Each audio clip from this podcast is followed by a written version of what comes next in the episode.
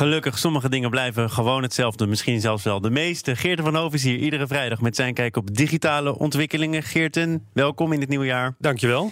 En we maken een uitstapje naar Californië voor de California Consumer Privacy Act. Ja, Nou, nou, nou, nou, nou. een mond vol, hè? De California Consumer Privacy Act. Die is eh, per 1 januari eh, actief geworden. En dat is een privacywet die eh, dus alleen geldt in Californië op dit moment.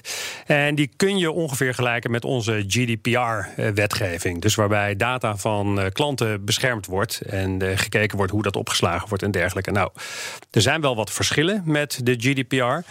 Maar het is, het is verstrekkend dat California zelf deze wet in het leven heeft geroepen om techbedrijven te forceren om niet zomaar meer data te verkopen van consumenten. En er zitten nogal wat techbedrijven in Californië. Het is natuurlijk de grootste staat. Dus als dat op statelijk niveau gebeurt, in dit geval wil dat wel wat zeggen. Ja, dat wil zeker wat zeggen. Kijk, Californië is inderdaad, eh, je zegt het al, de grootste staat met 40 miljoen inwoners. eh, van in totaal in de Verenigde Staten ongeveer 330 miljoen. Dus dat is een significant deel. Dat is ook de meest liberale staat, zo'n beetje. Dus die, een, een, een straat die wel eh, heel innovatief is in dit soort dingen. Eh, niet helemaal in dit geval tot genoegen van de techbedrijven, die zich daar natuurlijk ook allemaal geconcentreerd hebben in Silicon Valley. Want eh, wat moeten ze nu doen? Ze, die techbedrijven moeten nu hun technologie zo gaan aanpassen dat zij hun gebruikers, hun klanten, eh, actief op de hoogte stellen van wat er met hun data gebeurt. En eh, hoe die data opgeslagen, welke data er is opgeslagen, maar ook bijvoorbeeld. één op één GDPR-materiaal eigenlijk, Ja. toch? Dat is, een, ja, dat is bijna één op één GDPR-materiaal. Ehm, eh, en ze moeten ook bijvoorbeeld aangeven, en dat is natuurlijk waar in het verleden nog wel eens wat pijnlijke dingen gebeurd zijn eh, in die regio. Eh, als bedrijven data verkopen, dan moeten ze dat op dat moment actief aangeven aan die gebruikers, aan die klanten. Van wij, gaan, wij willen jouw data gaan verkopen. Eh, vind je dat oké of niet? En dan moeten klanten daar. eh, tegen kunnen stemmen. We moeten ze kunnen opt-outen, zoals dat dan heet. En dan mogen die bedrijven dat dus niet doen. Er zitten wel een paar kleine addertjes onder het gras. Er zijn een paar limieten waaraan die bedrijven moeten voldoen. Ze moeten minimaal van 50.000 klanten dan data verkopen. Ze moeten minimaal een omzet hebben over die data van 25 miljoen en dergelijke. Dus kleinere bedrijven die worden daar nog niet direct door geraakt. Nee, het is waarschijnlijk ook bedoeld om de grote vissen wel te raken, toch? Ja, en dat is dan meteen ook weer het probleem van deze wetgeving. Want hij is dus echt heel nieuw. Het is ook nog helemaal niet duidelijk wat bijvoorbeeld de interpretatie is van het verkopen van data. Wat is verkopen van data? Kijk, als Facebook zijn API's, zijn databases openstelt via een koppeling waar andere bedrijven op in kunnen pluggen om data eruit te trekken, zonder dat er dan direct een transactie tegenover staat, is dat dan wel of niet verkopen? Nou, je zegt het niet voor niks, want Facebook zelf zegt, naar de letter van hun wet, althans hoe ze die interpreteren, wij verkopen geen data meer. Ja, dat klopt. Ja, Facebook die zegt inderdaad van wij verkopen geen bulkdata meer aan andere bedrijven. Nou is dat natuurlijk niet eh, het grootste probleem wat Facebook gehad heeft. Het meer lekken van data. Maar onder andere dus door dit soort systeemkoppelingen die ze openstelden voor andere bedrijven.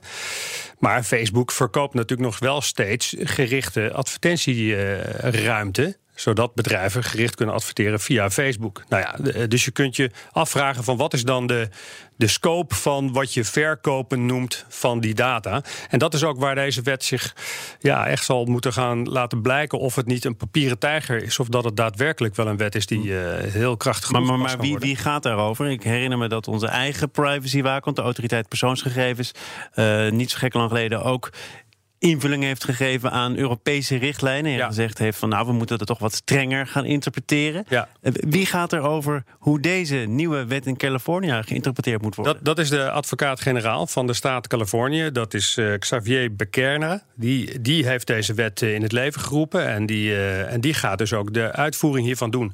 Eh, het lastige is dat zodra zo'n wet actief wordt, dan kunnen ze de eerste zes maanden daar nog geen opvolging aan geven. Dus ze kunnen nog niet eh, actief dan bedrijven, eh, tegen bedrijven gaan procederen. Maar goed, het, kijk, het effect hiervan is hoe deze wet ook pakken. Het betekent wel dat bedrijven dus op een andere manier moeten gaan nadenken over hoe ze hun geld verdienen. En je ziet bijvoorbeeld dat bedrijven als Mozilla's Firefox, die browser, toch al wel vaak het braafste jongetje van de klas, dat die al hebben aangekondigd. Wij gaan functies inbouwen in onze browser, zodat in principe alle data die wij dan wel verzamelen van onze klanten, dat, dat mensen die met één klik op een knop kunnen verwijderen. Nou, Microsoft heeft ook gezegd: wij gaan ook eh, onze software zo aanpassen dat als mensen dat willen, dat ze die uh, historische data kunnen verwijderen. En voor dit soort bedrijven is het dan ook vaak gunstiger om het dan maar meteen wereldwijd uit te rollen. Want om dan specifiek voor Californië andere versies te maken en zo, dat is dan veel te ingewikkeld. Niet onbelangrijk, je zegt wel bijvoorbeeld over Mozilla. Dat is al het braafste jongetje van de klas. Ja. Die zal deze wet misschien zelfs wel verwelkomen, omdat het gat tussen wat zij toch al deden en de rest uh, wat, wat kleiner wordt. Maar nou, voor, de, voor de grote bedrijven, die hebben natuurlijk een nederlaag geleden, neem ik aan. Die hadden deze wet liever niet gezien. Nou ja, die, dat zijn bedrijven waarbij data de nieuwe currency is. Mhm. En uh, dat soort bedrijven hebben ook hard gelobbyd. En dan moet je denken aan uh, Amazon en Dropbox en Uber en al dat, IBM en SAP ook. Die hebben hard gelobbyd om deze wet veel minder streng te maken. En dat is niet gelukt. en nu zijn ze bezig om te kijken of ze niet een federale wet in het leven geroepen kunnen krijgen. Die dan zwakker is dan de Californische wet. maar wel overkoepelend is aan de Californische wet. Dus ze zijn wel druk bezig om dit eigenlijk nog tegen te houden. Maar ik denk toch dat er vanuit dit soort wetgeving een impuls komt dat, dat er meer uh, gedacht wordt in privacy by design. Dus dat ze echt gaan kijken van oké, hoe kunnen we in het basisontwerp van de diensten die we leveren en de tools die we maken, dat we daar al veel meer met privacy rekening houden. En ze moeten dus gaan kijken naar andere businessmodellen dan data verkopen. En dat is, betekent dus dat wij misschien straks de portemonnee moeten gaan trekken om uh, diensten af te nemen. We kopen onze privacy in eigenlijk. Nou ja, we kopen onze privacy dan een beetje terug. Ja. ja. Geerten, wat een hoopgevend begin van 2020. Tot volgende week. Tot volgende week.